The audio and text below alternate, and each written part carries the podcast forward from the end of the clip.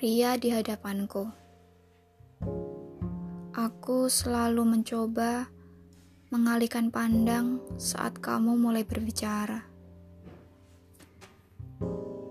Mencoba mendengarkanmu dengan menundukkan kepala, seperti kebiasaanku saat berbicara dengan teman mainku.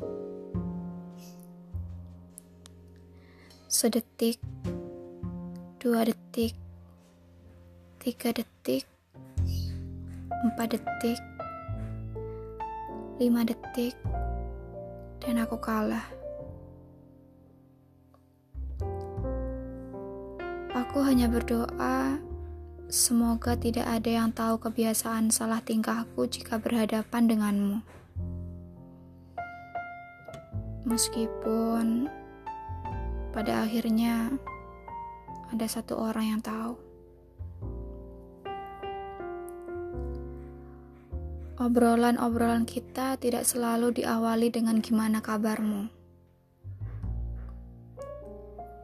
Kamu lebih sering bertanya atau bercerita dahulu sebelum menanyakan kabarku. Wah, tidak kusangka aku menyadari hal-hal kecil sepele seperti ini kan? Sama seperti film Thailand yang pernah ku tonton sewaktu sekolah dulu. Crazy Little Thing Called Love.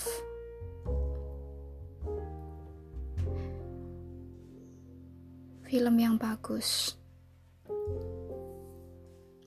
Hal-hal kecil yang terkadang tidak wajar, aneh, bahkan sedikit gila. Ini bisa disebut cinta.